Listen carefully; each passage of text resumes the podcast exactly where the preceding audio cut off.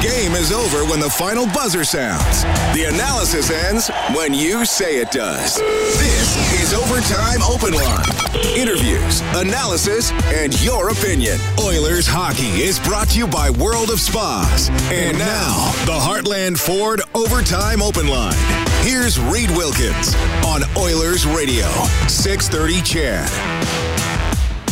Full marks to the Florida Panthers for their victory this afternoon at Rogers Place. They take it to the Edmonton Oilers 6-2. Edmonton's first loss on home ice this year. They are now 5 and 1 at Rogers Place. They sink to 8-3 and 1 on the season. The Panthers kind of a funny looking record, but they have only gone home without a point twice this year. They are now 5-2 and 4 and the Panthers the better team tonight, especially early in periods, which we'll talk about on Overtime Open Line. We can also hear from you at 780-496-0063. You can text 630-630, and we'll have post-game reaction from both dressing rooms. Reed Wilkins, Rob Brown, live in Studio 99. Thanks for tuning in tonight. Hope your afternoon has uh, been a good one despite the, the result of this game. Well, I, I mean, the, the Panthers were way better early. They, they were out shooting – Edmonton 7 0 until the Oilers finally got a shot with about 12 minutes left in the first.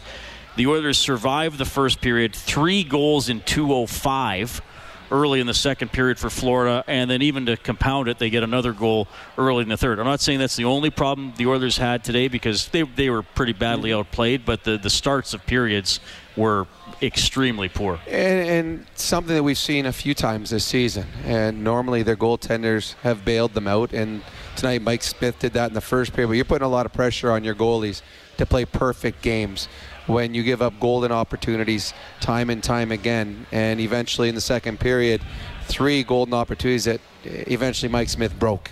And it, was funny because I think Chiasson said at the end of the first period, we bent, but we didn't break. Well, in the second period, the Oilers broke early and it just the insurmountable lead that the the Panthers got. The the Oilers goaltending each and every game thus far has kept them within striking distance with big saves at the right time. While the Oilers again found themselves behind, but uh, another couple of big mistakes, and the Panthers were able to extend the lead. And when you're a team right now that scores primarily with your first line and your power play only, three goals is too many goals to overcome, and the Oilers weren't able to come back. Yeah, well, and you know the Oilers they, they played a much better game against Washington on, on Thursday, even down 3 1 after the second period. It's not an ideal situation, but you felt like, you know, okay, they didn't win that period, but they played well in the first and they bounced back. But again, led by primarily McDavid and Draisaitl in that game. Uh, those two guys, I mean, this was this was a team loss, but the Oilers stars didn't look great tonight either. Everybody had sloppy moments. It didn't look like a game. You know, you can't go inside their heads, but it didn't look like the concentration level was there and, and the attention to detail was there like it has been other games. Well, all teams have off nights. Uh, they do, and and sometimes they escape it with a, a, stellar goaltender performance or a couple lucky bounces. Tonight, the goaltending was okay, uh, but they didn't get the bounces they need, and Florida was better. Uh, Florida won the battles. Florida won the races.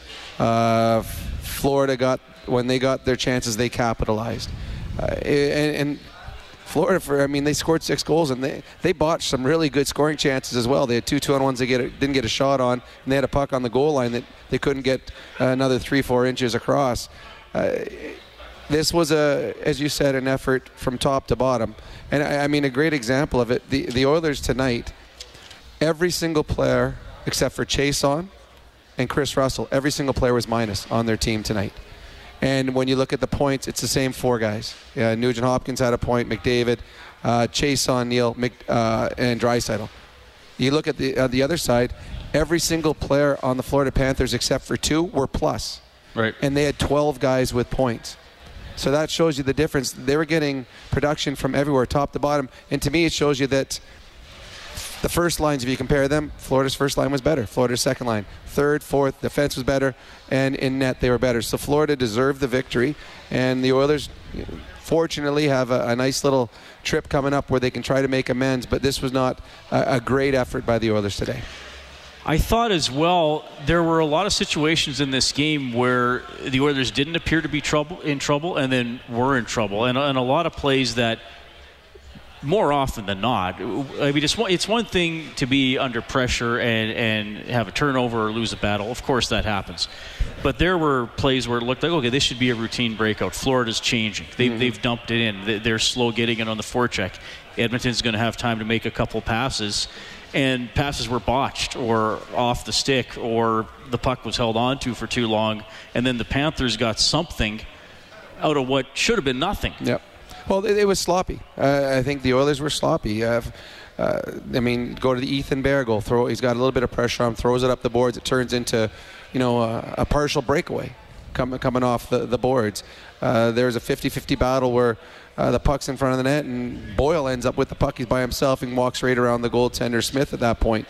Uh, it, it was just, there's been nights where the Oilers have had passengers, but they've also had stars that were able to carry them. Tonight, there were just more passengers, and there weren't enough players that had their A game. And in the National Hockey League, those those games are hard to win.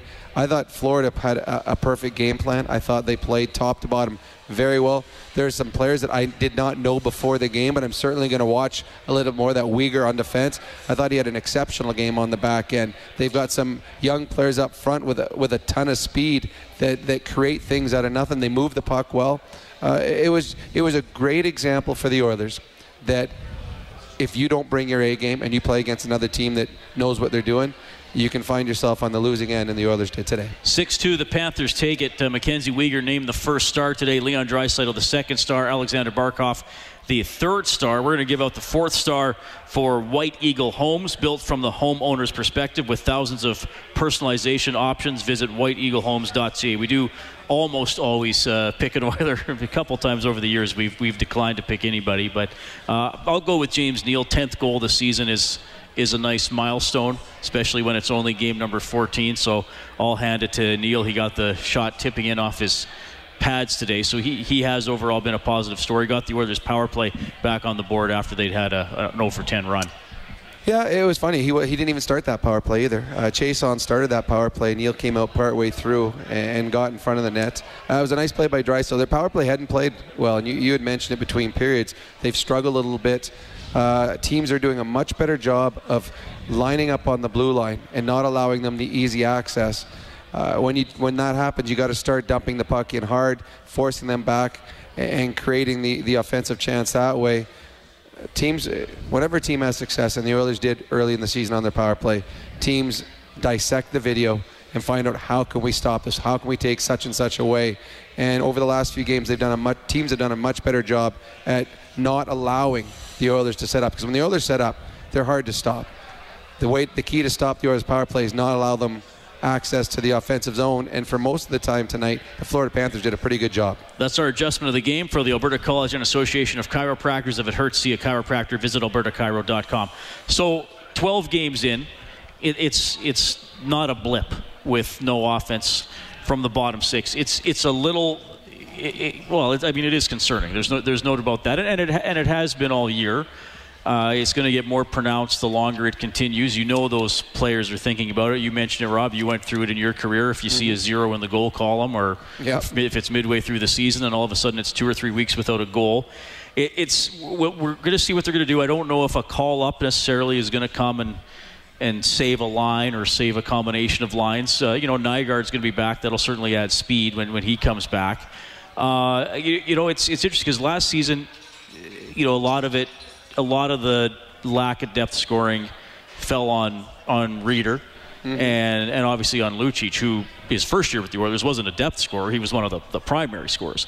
You know, this year Holland went out and, and got some guys. You know, Archibald had a 12 goal season. You know, Sheahan's had several double digit seasons. Granlund has had several uh, double digit seasons. So there were you're still maybe taking a risk, but it, it seemed like he was um, making enough bets that you hope you're even if you're not hitting on all of them, you're going to hit on some of them. And I, I would have thought, yeah, okay, you know, probably. But now here we are. We're talking about depth guys with, with zeros again. Well, eh, if after 12 games, the bottom, let's say seven or eight forwards. So you're including the guys who have been hurt or scratched, or, in, or, in and out guys. Or Alex yeah. Chiasson, who's up on the second sure, yeah, line. So seven or eight. If all of them had one goal on the season, which isn't asking too much. Right. You think about it, 12 games in, if they all That- had one goal, they're on pace for eight. Yeah, they're on pace for eight. So if they all had one goal, just think how much better the Oilers would be. That would be eight or nine more goals on the season. Right. And instead, they all have zero, which is is shocking. Um, and what it does is it puts a lot of pressure on your top two lines, and it puts a lot of pressure on the decisions by Dave Tippett. And that's why you're seeing in games, because the others do play a lot of close games, and we've seen they've been down in the third period or even going into the third period. So that puts a lot of pressure on the decisions to play McDavid and Draisaitl every second shift. Like, I don't know about you tonight, but when I'm sitting up there and the score's 4 1 4 2, when Draisaitl and McDavid stepped on the ice, said, okay, there's a chance we can get a goal Yeah. here. Well, they almost scored the shift right after the 4-2 goal. but when Yeah. they left the ice, I, I, the the Oilers don't scare anyone right now, and that's that's tough to, to coach, and that's tough to, to be a player because it, it's just too much pressure on McDavid and Draisaitl to be great every night. Now, they weren't. This was not their best game. Uh, having said that, Draisaitl still had a goal and an assist. McDavid had an assist in the game too. Yeah. So they need help. Uh, They need someone else to step up. And again, we're not you're not asking a third and fourth line guy to, you know, have a hat trick or a two goal night or a four point night or have three goals over a weekend. You're asking a line every couple games to score one goal. And I know there were a couple chances tonight. Um, Jujhar had two whacks at one on one shift. We had a couple opportunities, but then as the game went on, it, it dried up, and the Oilers' third and fourth lines and their second line for for uh, big parts weren't creating a whole lot. And the Oilers they need to figure something out because there are going to be teams that are just going to completely try to shut down the top line. Yeah. And right now, if you shut down the top line, you win the hockey game. Yeah, and, and, and, you, and you said it. th- Those guys, you don't need. I mean, it's nice if you get an explosive game, but you, you need them to chip in. And, and I know this has been an ongoing discussion on this show, on, on my nightly talk show on Ched. And I, I know some people have written in and said, "Well, like, how do you expect those guys to score if they're playing 10 minutes or whatever?" But you know, I, I had Matthew Barnaby on on Friday, and most of his and, and most of his career what was he? He was an agitator. Yep. Uh, go out, check, obviously be a little bit of a, a, a jerk. Uh, and I said, okay, you often were a third or fourth liner. How did you approach it? And he said, he said, you know what? If I'm having a game where uh, I'm playing three minutes and I'm not on the score sheet, what do you what do you want me to do? Like I'm Yep. getting a shift or two a period, and I'm just getting thrown into the game. But he goes, even if I'm playing 9, 10, 11 minutes, every third or fourth or fifth game, I at least got to have an assist. Like I got to Yep. be part of a line that creates something. So, you know, I get it. Those guys don't play a lot. They maybe don't get as many chances, but players who have been in that role, and even even you, Rob. I Yeah, mean, I've- I've been in that you role, Had too. to do that at times in your career too. You can't just say, "Okay, I'm only going to play even. I'm only going to try not to be minus." Like it's got to be something. And I mean, again, if if all of the Edmonton Oilers' bottom nine players had one goal this year, they'd be on pace for eight goals or seven goals, and the Oilers would be that much better off. But all of them have zero, so it it's tough. You've got to. I mean, the kid on the other team that I and I knew nothing about him coming in, Jayce Jayce Harlow. Hawryluk played for the Wheat Kings. Yeah, 10 minutes he played tonight. He had a goal and assist was plus two. Goal and assist plus two, and this is a guy, and he's he's on their fourth line. So the Florida Panthers, their top line scored two goals tonight, and then they got four goals from other players on their team. That's one thing that the Oilers are desperate for right now. Yep. 6 2, the Panthers take it tonight. Definitely the better team. We'll get to some of your phone calls in a couple of minutes, but let's go down to the Oilers Hall of Fame room, courtesy GCL Diesel. Genuine diesel parts and turbochargers at great prices. GCLDiesel.com. Head coach Dave Tippett. Can you explain going from ghastly to great to ghastly again, and and also uh, discuss your goaltending decision today? Uh, goaltending decision is an easy one. We've got back-to-backs coming this week, so we uh, we're we're planning for today and the future of the week. So that's what the goaltending decision came down to, and uh, frustrating to go from the point where we. You know, in the game we got out competed, and we uh, and the execution we just didn't execute near to the level of Florida did, and we chased the whole game and our goaltender never, you know, goaltending has been very good. Tonight it was uh, was average and didn't bail us out, but we didn't uh, we didn't give the goaltenders much of a chance. Dave, you're starting the games. You're always chasing them. You're starting the games. The t- other teams often score first, or you're behind in the game after the first period. What? Why? Uh, I would say I would say there's some of the games where we've been behind, and I don't. I think we're the better team in the game, and there's some games where uh, we've scored first, but tonight, right from the first shift, first shift to the first period, the first shift to the second period, we weren't very good in each of those shifts, and it led to the whole. You could just see the momentum in the period goes from there. Dave, just on the on the supplementary scoring, what are you seeing from the guys who you know you you're looking to for supplementary scoring? Are you seeing the effort that you need and and?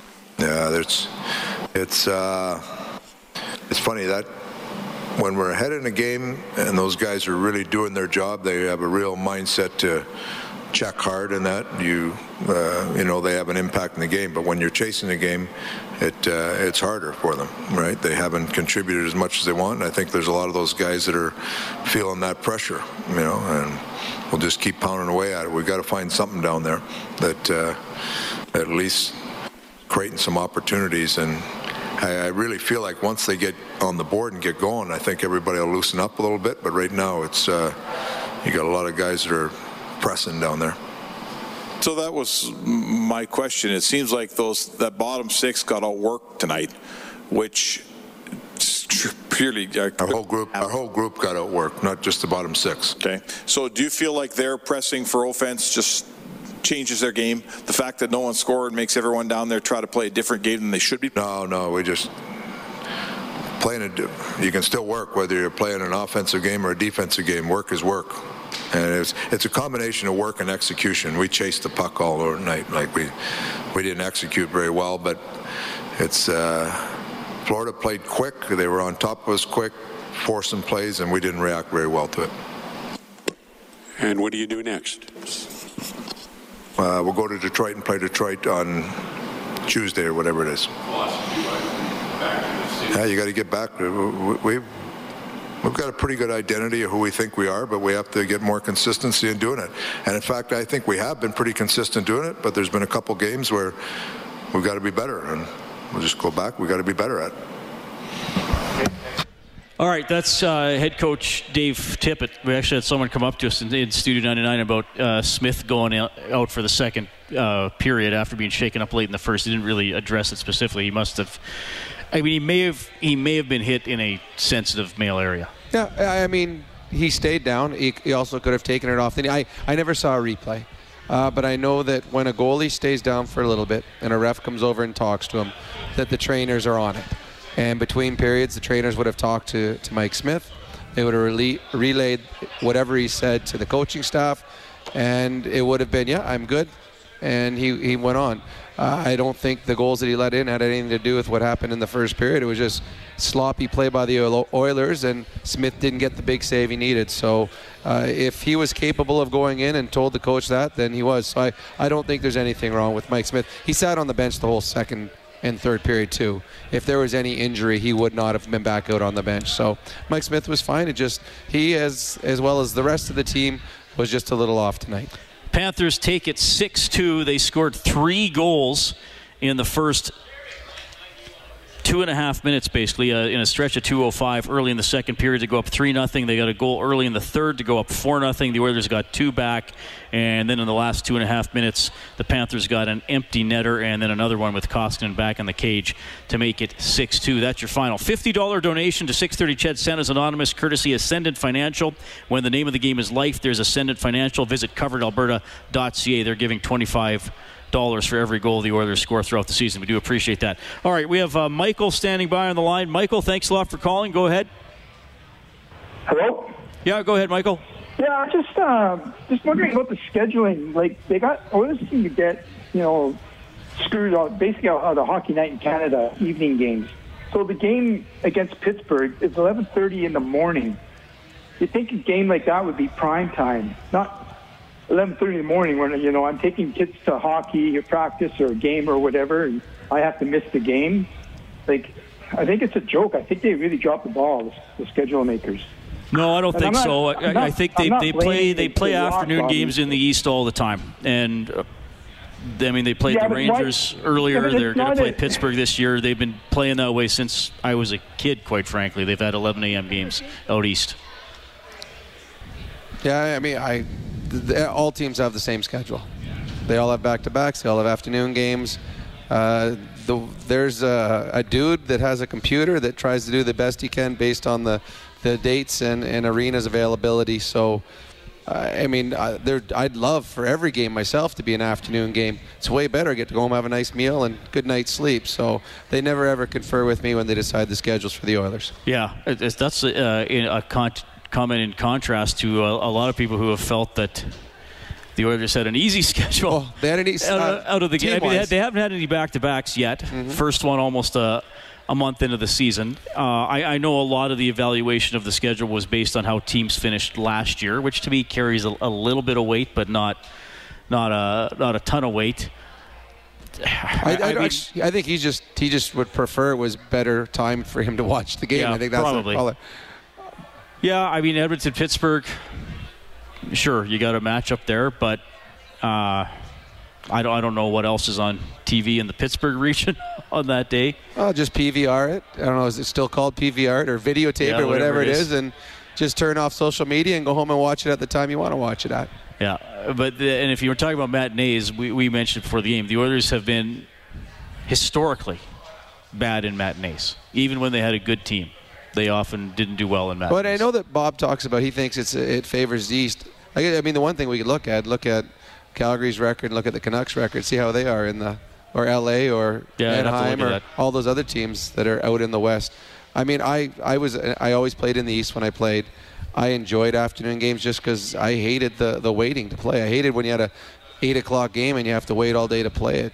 I'd like to having it right away so I didn't have to worry about it. Uh, this texter says, "Hey guys, it feels like no matter who the Oilers have in the bottom six, it never clicks year over year. Do you think there's some kind of systematic issue?" I don't. No, it's a different because- coach. Yeah, they've had a number of different coaches. Uh, the Oilers. Well, I mean, I'd love when you and I had some time to go through the the end of the season last year, the players they had in their bottom six or eight, where they're playing this year, because they had a lot of guys that were not NHL ready hockey players, and that's why their bottom six or eight wasn't as strong last year. They had guys that uh, were AHL type players. Uh, this year, the Oilers should be better in their bottom six, just based on where these guys have played and what they've I mean, they're all the past. experienced for Yeah. the most part. And they've all had success in the National League. We're not talking guys that have had seasons of one or two goals. They've got a number of guys that have had double-digit goals Yep. played in their bottom six. Um, it's so it's it's not systematic. It's not. Uh, the Oilers are were not able to go out and spend bigger money to find bigger names in their bottom six because they had none. They had no money, so they had to be creative. And I thought they did a pretty good job addressing a lot of issues, including penalty killing in their bottom six. They just need these players. Some of these players, I do not believe, are playing up to their abilities yet. Granlund's had, what do you have, 12 goals last year? He has looked uh, nothing like the player that you saw him play when he was with the Vancouver Canucks. So there's players that just have to be better. All right, 6 2. The Panthers win it tonight. They uh, lost a wild one the other night in Calgary, 6 5 in a shootout. They get the win today. They are now 5 2 and 4 on the season. Their coach, Joel Quenneville, courtesy BDO First Call Debt Solutions, Bankruptcies and Consumer Proposals, Licensed Insolvency Trustees. Coach, really good energy, really good effort from the very start of this game. Do you feel like your guys were able to set that tone in the way they came out in the first period? Yeah, that we had a great start to the game, good start in the second. Uh, that we had a heck of a game tonight in a lot of ways. Uh, you know, I thought we had uh, good offensive zone time with it. Uh, that we made a lot of nice plays, some good individual plays on the goals. Um, so certainly was, uh, and Bob was, was made some key big saves early in the game. It's something that you also like to see. Tight defense. You've mentioned how the defense has gotten better with each game. Do you feel like defense was really strong today? Mm, I thought we had some real good stretches, but they did have some good looks at some times because they got some real dangerous players. All of a sudden, it doesn't look like much is happening. All of a sudden, they're all alone. So there was a, uh, some key saves. Um, we got tested a little bit defensively, but I, you know, it was one of those. You know, it was a rare time where we had a, a, that type of a lead in the third period, and we found out that uh, you know they came back a couple times to make it close. And then uh, I still thought we did some good things after. What was the message to the guys after going up 3 nothing to kind of keep your foot on the gas? Well, let's keep playing the right way, and that was kind of a test, knowing that uh, you know I think that uh, playing with the lead is something that uh, we've been playing catch up a little bit in a lot of these games, and then just doing the right things. And off of that, you get some good opportunities, you get uh, some great scoring chances. We had some real good long cycle shifts as well in that period, so it was a uh, you know do the right things, simple things. What do you think about some of the uh, saves Bob made tonight? They made some key saves, key saves early, uh, some dangerous looks uh, all alone, a couple down the, you know, uh, McDavid on the power play all alone over there, and then one side. So there was some, some real dangerous looks that he, uh, you know, he was he was he was key. All right, that's Joel Quenneville, 895th regular season win as an NHL head coach, second most all time. This is just amazing career for Quenneville. Yeah, uh, but I just uh, throw this out yeah. for perspective he's still over 300 wins behind Scotty Bowman. like that's that's incredible. Yeah, I, I I've known players that have played for Quenneville, and I've never heard a bad word said about the man. The guy uh, is a player's coach. Uh, he's a fair coach, and wherever he goes, success follows him. So uh, he, would be a type of guy that you know, when we talk about free agents, where they want to go, and they, they, they think, oh, they look at the city, they look at that type of team. Well, teams look, or players look at coaches. And he's a type of player, uh, coach that can attract good free agents. And we saw that the Florida Panthers went out and got him as a coach, and all of a sudden went out and got some pretty good players to fill in their roster. I think Florida has got a very good hockey club. The unknown players are really good hockey players. And then you throw in the Huberdeaus and the Barkovs and players like that.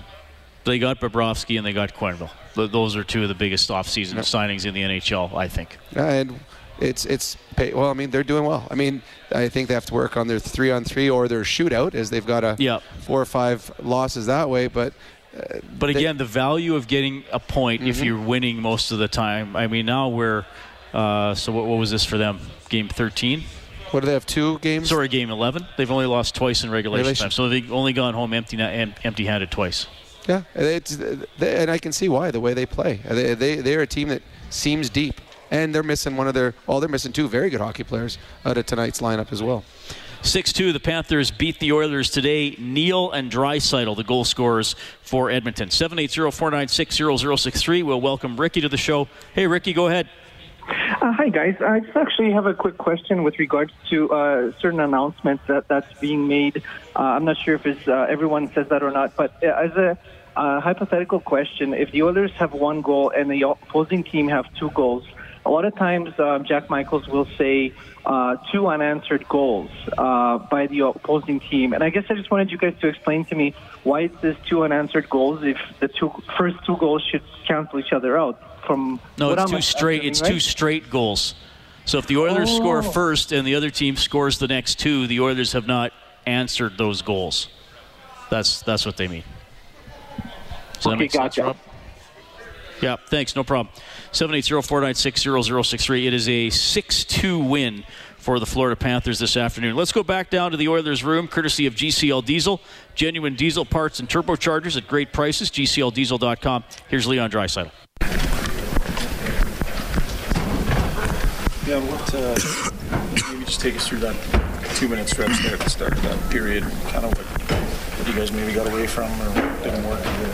Everything. Just didn't support each other. Uh, lazy plays up the wall. Like forwards not. Um, you know, back backtracking starts with starts with our line, starts with me. Um, just kind of yeah, lost the game there. You guys, um, quite a few times this year, you guys have been behind chasing games a little bit. Sometimes you're able to pull out. What's happening? You think that maybe you're not starting on time, or? Yeah, it's. Uh, I don't know. I mean, today the start was um, wasn't good. Uh, the, the last seven minutes of the first period, we got our legs under us, and then the start of the second was just, um, yeah, not not good enough. So uh, we got to fix it. All right, that's Leon Draisaitl, Brendan Escott working the Oilers dressing room. Well, I mean, c- clearly not good enough. We, we talked about the start of periods being especially bad, and I really noticed today the, the Oilers have talked about supporting each other, playing as a five man unit, and not getting too spaced out. They they really got spaced out today. I mean, it's mm-hmm. one thing. Teams are good. They're going to get shots from high scoring areas, but you can't give them time to Okay, gonna get the puck. Oh, I'm gonna look up. Oh, I'm sizing it up. Where's the goalie? Okay, Well, there- uh, there's my spot. I mean, I'd have to see the replay again, but just off the top of my head, the, the one example is Ethan Bear. He's being forechecked. He's being pushed back. He's got really not a lot of play. There's no support. He throws the buck, puck up the boards. It was about 25 feet. The puck went. There was no Oiler in, in sight. It, all of a sudden, the Florida Panther player picks it up and walks That right was the in. Acciari goal, yeah. Yeah. So normally there'd be support there. So sometimes when a, a player makes what you would think would be a bad play, he's really kind of on an island. He's like, where do I go with this puck? Because there's normally, as we've seen a number of times, Bear punches that little eight-foot pass into the middle of the ice. or someone there waiting for it. So the Oilers, their support wasn't as good. And, and Dave Tip talked about it from top to bottom. It wasn't one or two or five or six or seven or eight. It was top to bottom. The entire team wasn't as good as it needed to be, and they played a, a Florida Panther team that was strong from top to bottom. I don't know if you could say there was a passenger on the Panthers team, and the score is indicative of that. 6-2 Florida wins, 780-496-0063. We have Corey standing by.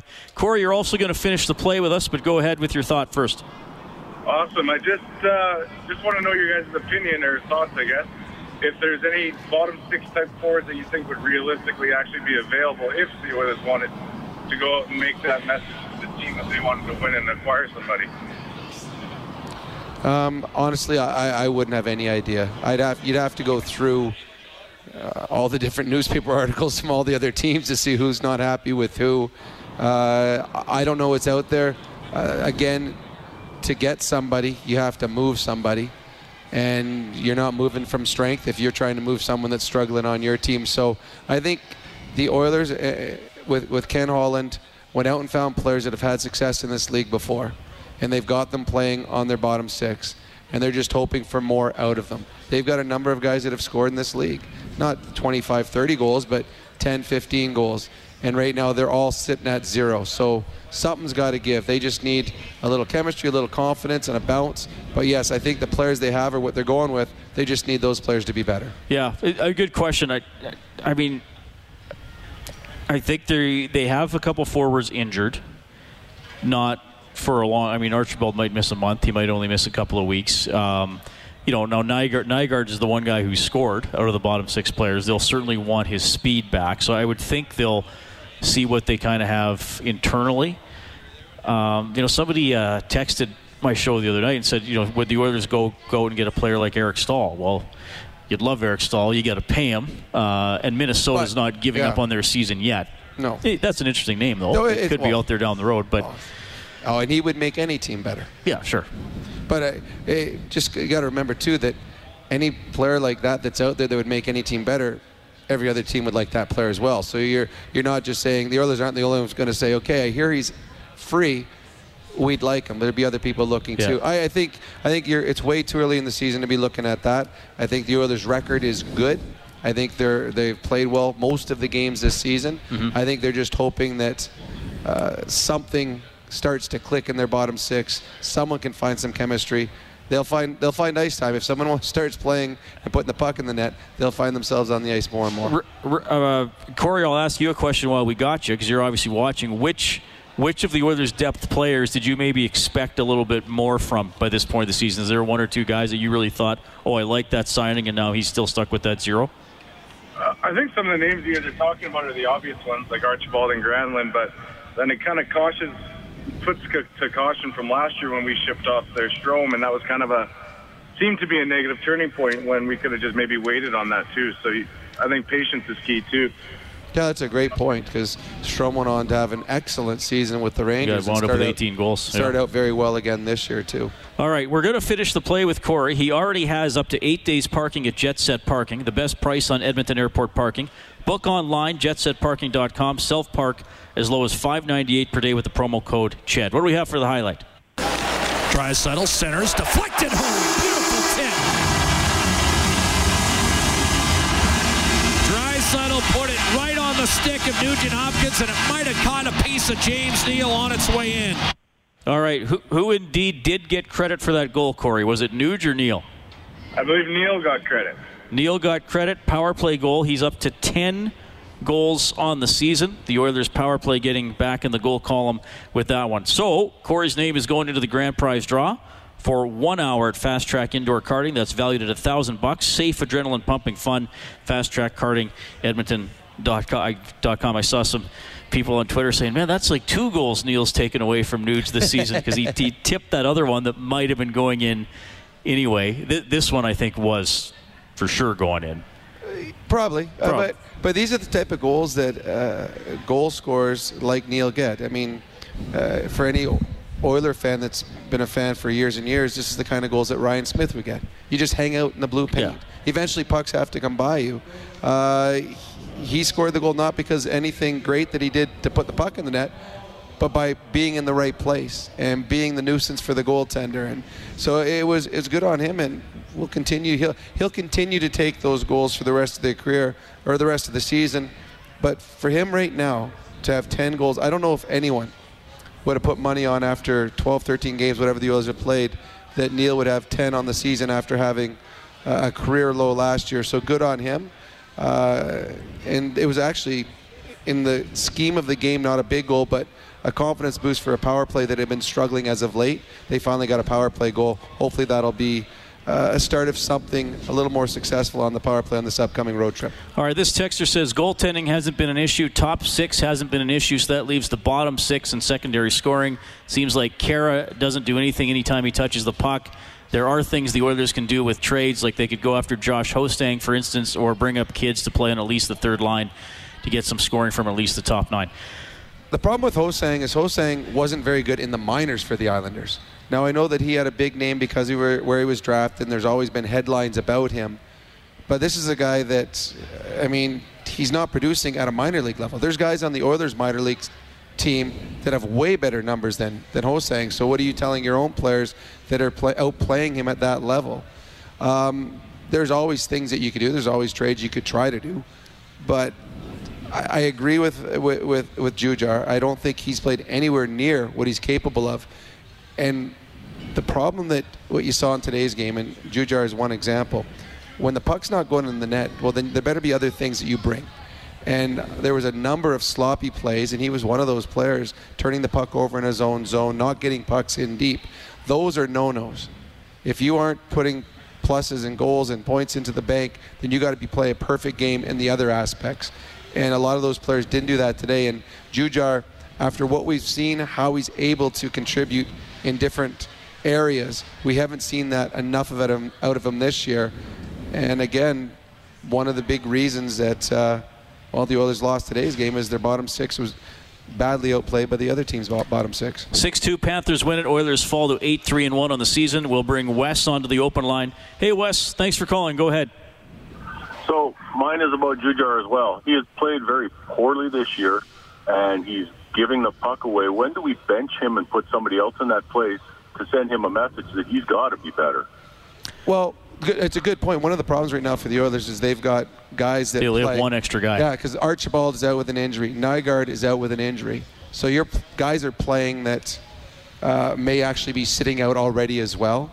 Uh, when everyone gets healthy, it's going to be easier to send messages to player, and, and it's also going to be easier for the coaching staff just to put the best players in each and every night. So uh, you're right. He needs he needs to be better. Absolutely, he needs to be better. And, and like we've talked about, is there? I mean, there have been games where the bottom six hasn't scored, but they've they've forechecked. Yep. And, and you might say, okay, uh, you know, McDavid and Draisaitl haven't been on the ice for two and a half minutes, but the puck's been in the opponent's end Mm-hmm. for two of those two and a half minutes. The Washington Capital game was a great example. Their bottom six was very good in that game without producing goals, but they played well. Tonight, they weren't. And it, where it's more noticeable are games like tonight where the top two lines aren't as good, so they need a pick me up. They need someone to do something special out of their bottom six, and it was noticeable tonight. All right. Oilers lose it 6 2. We will uh, get to Doug and others at 780 496 0063. We'll have more post game reaction. You'll hear from Oscar Klefbom. We'll also hear from today's winning goaltender. Pretty solid outing for Sergei Bobrovsky. He gets the win, winds up making 24 saves. We're live in Studio 99, Oilers Hockey, presented by World of Spas. Overtime Open Line, presented by Heartland Ford. We're back after the news. Oilers hockey is brought to you by World of Spas. This is the Heartland Ford Overtime Open Line. Here's Reid Wilkins on Oilers Radio. 630 breaks free. And Malgin breaks free. Right wing slapper, save Koskinen. Rebound, Hoffman not much, save Koskinen. Another stop on Malgin. Three consecutive saves for Mikko Koskinen.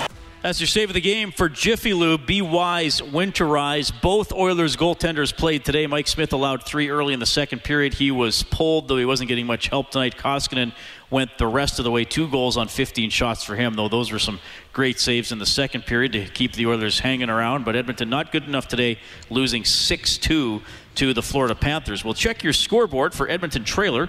Looking for parts, service, rentals, or new and used semi trailers? Head to EdmontonTrailer.com.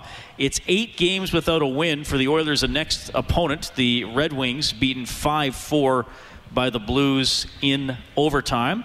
Also, in the first, Sharks and Senators tied 1 1. Islanders up 3 1 on the Flyers.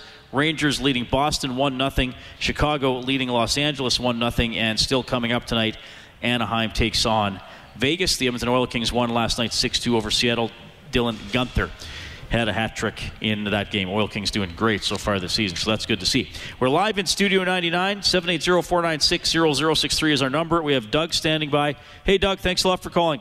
No problem, Rob Reid. Uh, good show. Listen, uh, today's game, it's been stated, uh, weak weak effort on everybody's part when it come right down to it. Uh, if the killer was three shots, three goals. That was the game right there.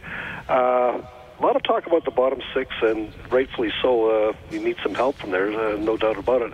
But to be truthful about it, uh, even our second line, you know, the, uh, Neal and uh, uh, Nugent have uh, chipped in on some power play goals, but five and five, they're not setting the league on fire either when it comes right down to it. So it's just not our bottom six that aren't scoring. Uh, you can even say parts of our second line aren't scoring, right?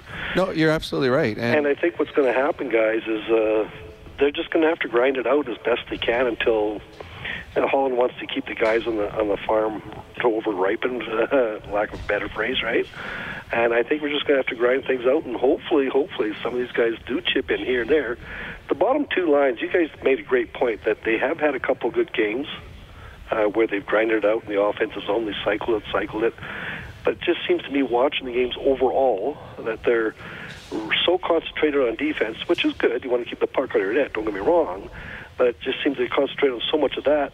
There's no offense in their games at all. They barely get to the blue line, and they say, "Well, okay, we've defended, we got to change. Get out of here. Let Connor go do his thing." Right? So it's like they're just afraid to make a mistake uh, defensively, so they concentrate so much on that. They just seem to have lost their offensive flair, or whatever that is that they do have, right? So maybe, maybe, maybe, hopefully they'll just grind it out and it'll play out in the long run. Who knows? Well, Dave Tippett made a good point that if some, they get a bounce and they can get a goal, that'll give them maybe a little confidence and feel good about themselves. I know for a fact from playing that when in every dressing room there's about 20 stat pages that come in. And when you pick up the stat page and you see your name and it has zeros beside it for goals, assists, and points, it plays in your mind. It, it honestly does. Because coming into every season, you're thinking, okay, I'm gonna have, I'm gonna have a good year. And whatever you set your goal at, you're like, okay, I'm gonna be a 10 goal scorer. I'm gonna be a 15, or I'm gonna have this is gonna be my career year. I'm gonna score 20. And now you're sitting 12, 13 games into the season, and the stat pages say you've got zero. It affects you. It affects your confidence. You play a little tentative you play a little, you grip the stick a little harder, and I think you're seeing that with some of the players that uh, they're not playing free because the confidence is waning a little bit, and they also know too the Oilers have more depth players this year that you could be out of the lineup if it continues. So uh, the stress level, I believe, is probably pretty high in the bottom six. And, uh, and and probably should be because there are guys that are going to be coming back from injury in the next while, and they're going to be getting back into the lineup. So uh, right now there's a competition, but amongst the guys that are on the bottom six, bottom seven, to see which guys are going to stay in the lineup when everyone's healthy. We're live in Studio 99. We've, we've done shows here for uh, all of last season and, and this year, and it's a, it's a different vibe every game. Sunday afternoon game, we got four guys. Hey, guys. We're waving individually to all the people that's hanging We could actually have each of them on the show one yeah. by one. You guys got a deck of cards or something? you want to play while we're sitting Well, there's so much going on today, though. There's we can have a good game of Monopoly, maybe? I don't know. There's an NFL football game tonight, a good one. There's the, the game five of the, the World Series is on. Like, these guys you guys aren't even having anything. You done already? Oh no, they do have beverages. Just we couldn't see them.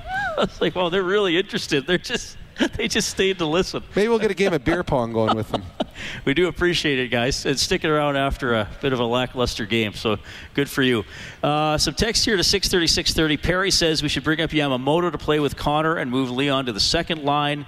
Uh, JT says fans forget that uh, the Oilers don't have the cap space to make a big difference this year. Holland just got here. Next summer is when he can actually address the wings and the third line center.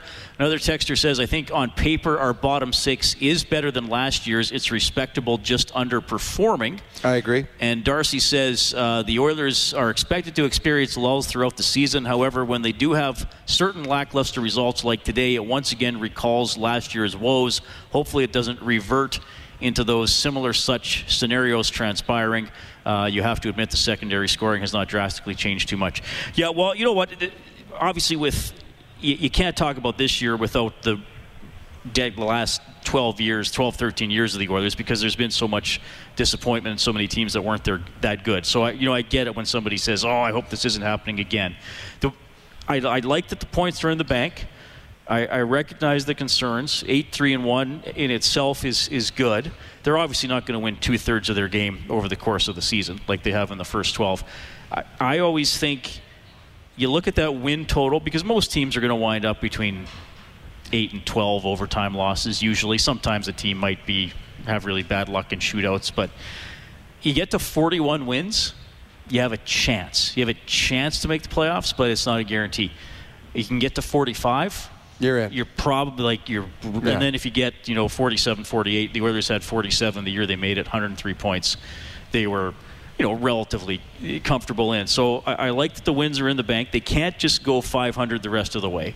No, because then you're you'd be at 87, which un, that's unlikely to get you in. So you got to try and win. You got to try and win half your games. If you if you win half your games and you tack on a few overtime shootout losses, that's still kind of the formula I'm, look, I'm looking for for the Oilers over now the final. What are we down to? 60, uh, 70 left. But as you've said, and we talked about the last few games, the Oilers aren't looking that far ahead. The Oilers, no, no, I'm just no, talking in the pace that yes, you got to be on. So I, I, to me, it's get in the, the 10 game segment. And what what is the what are the Oilers in their ten? Because you like going 10 game segments. Uh, well, I'm going to do eight this year. Eight. Okay, so what? Do you get 10 points every eight games. Okay, so what did they? What are they? Well, the se- seven and one was the first eight. That was a very good. Which eight. is excellent. Mm-hmm. And now they're just one, two, and one in this segment.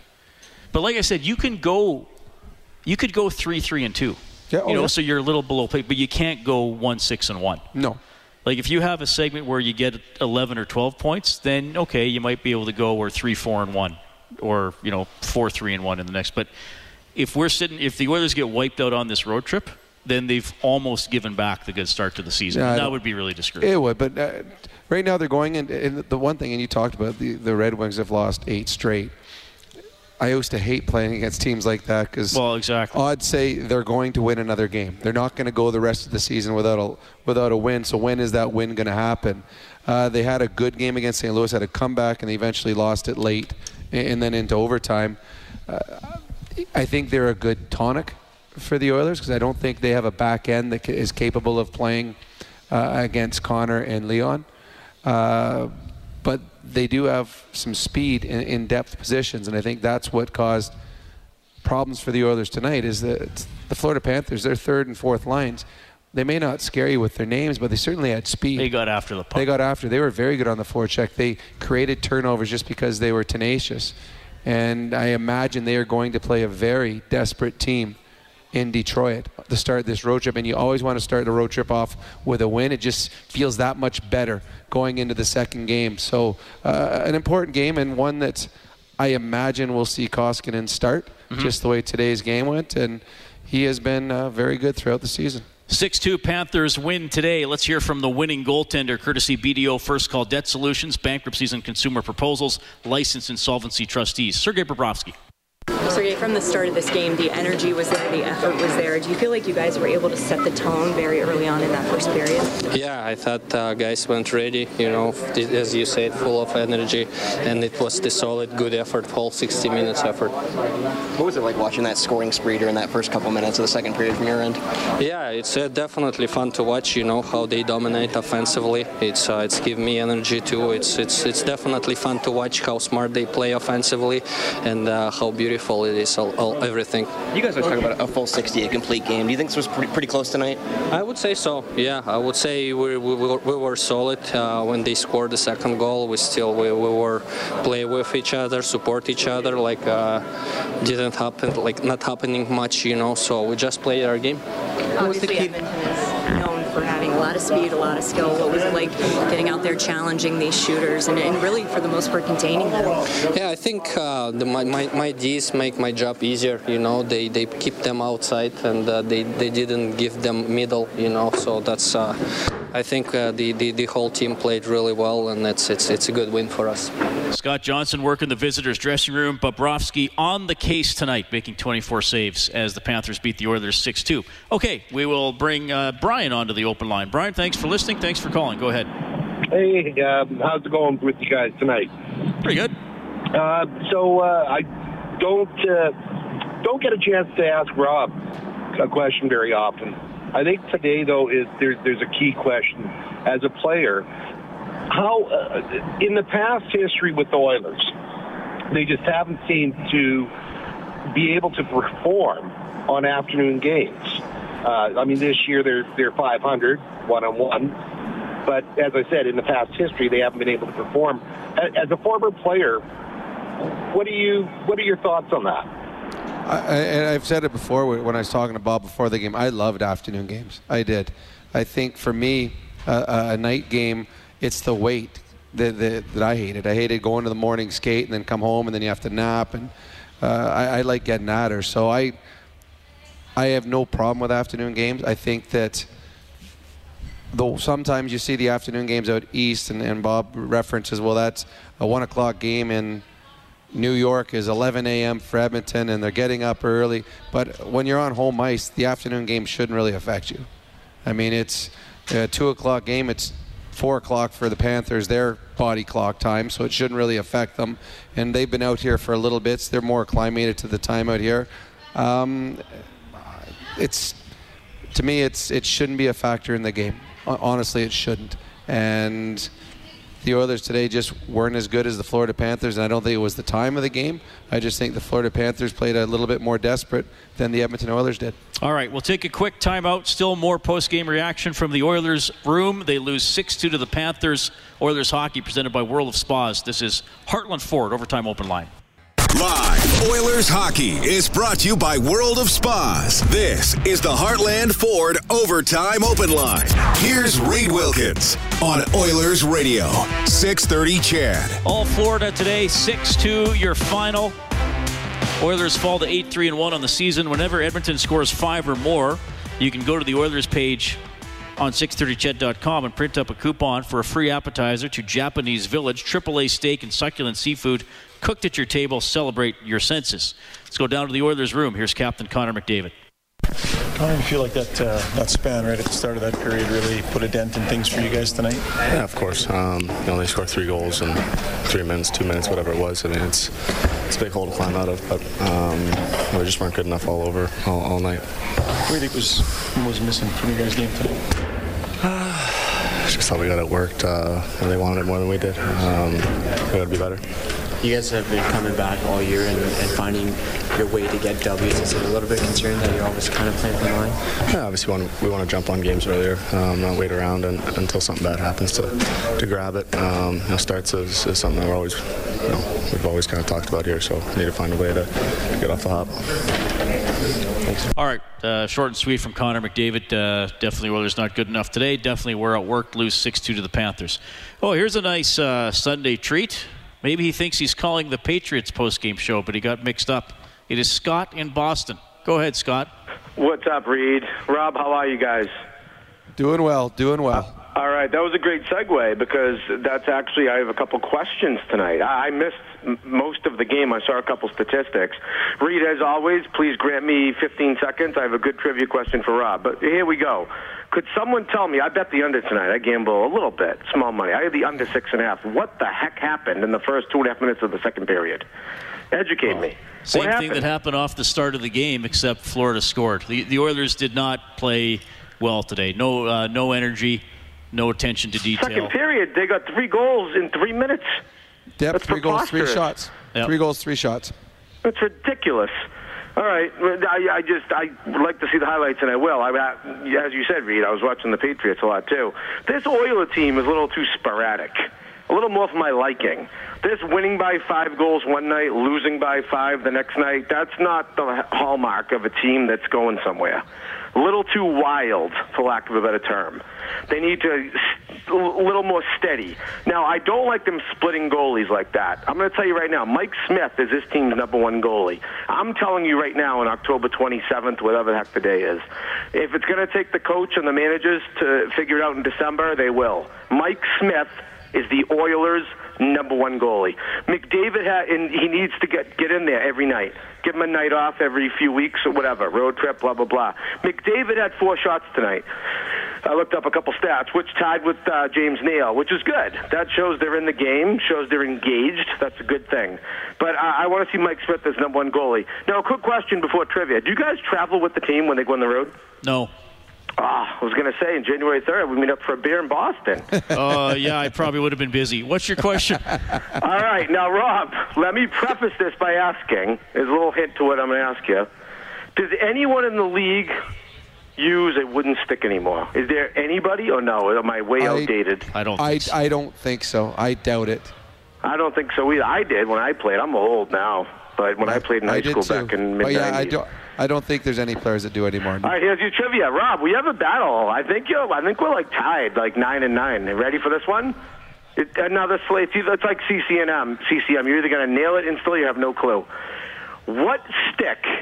It was wooden, obviously. Did Wayne Gretzky use? What brand? Titan. Bing, you got me. Guys, thank you. Go Oilers. Okay. See you, Scott. Well, that's why I started using a Titan. Wayne Gretzky used it. If it works for him, it's got to work for me, right? He's going to be disappointed when he watches the highlights. Uh, you know what? Koskinen's been better at two goalies. Yes, I was going to say that, but he, not, he by no means has Mike Smith been been poor or anything like that. But But Koskinen's- Koskinen's been better. He's five and zero on the season, isn't he? Yeah. He's undefeated. Uh, yeah. No, I mean, who knows where the, the season's going to go goaltending wise? Maybe one eventually will separate himself from the other, but right now, Koskinen has been slightly better than Mike Smith. I like what they're doing, going back and forth with the goaltenders. I think it's fair because both players deserve the crease, and uh, Dave Tippett is is giving them both the opportunity to prove that they are capable of playing 40 to 50 to 60 or whatever it is they want. But uh, I think that as long as both goalies continue to give them quality starts, Dave Tippett is going to continue to rotate them the way he is. Well, and I think he wants to stick with what he said in the summer, where I mean, he told us I went to both goalies and I and said I hope you play each play 41 mm-hmm. games and play really well. Yep. And that's what Smith was told when he. I mean, Smith has a contract with performance bonuses based on how many games he played. So sure, motivation to play better, but he was never promised anything. So I think if Tippett is eight games into the season and then goes to a goalie and says, "Oh, you're only playing once every eighth game now," then the goalie's going to say, "Well, what, what you told me in the summer." There would So have I think to they got to stick with this Well, for, for a while. uh, until the performance dictates Till it really swings, Yes. right. Yeah, but right now it hasn't. Right now both goaltenders have deserved their starts. But if you were going to go strictly on stats, Koskinen has been a little bit better. Should also mention another score of interest today. The uh, season ending for the Edmonton Huskies of the Prairie Football Conference played the championship game in Saskatoon, lost to the Hilltops 30 14. Okay, our next broadcast, we got the back to back Tuesday, Wednesday at Detroit, at Columbus for the Oilers. Both days, four o'clock face-off show, and the games will start at 5:30. So we'll see if the Oilers can get uh, back on track against the Red Wings. Of course, Edmonton now with just one victory in its last four games. Big thanks to Troy Bowler. He's been our engineer here at Rogers Place. Brett Holden working the board back at the 6:30 CHED Studio, and Kellen Kennedy along for the ride as well. Thanks, guys. Always appreciate it. You can get more on 630ched.com, globalnews.ca. Florida clearly better this afternoon, beating Edmonton decisively 6-2 is your final. We've been live in Studio 99. Oilers Hockey is presented by World of Spas. Overtime Open Line is presented by Heartland Ford. On behalf of Rob Brown, I'm Reid Wilkins. Thanks for listening. Have a great Sunday night.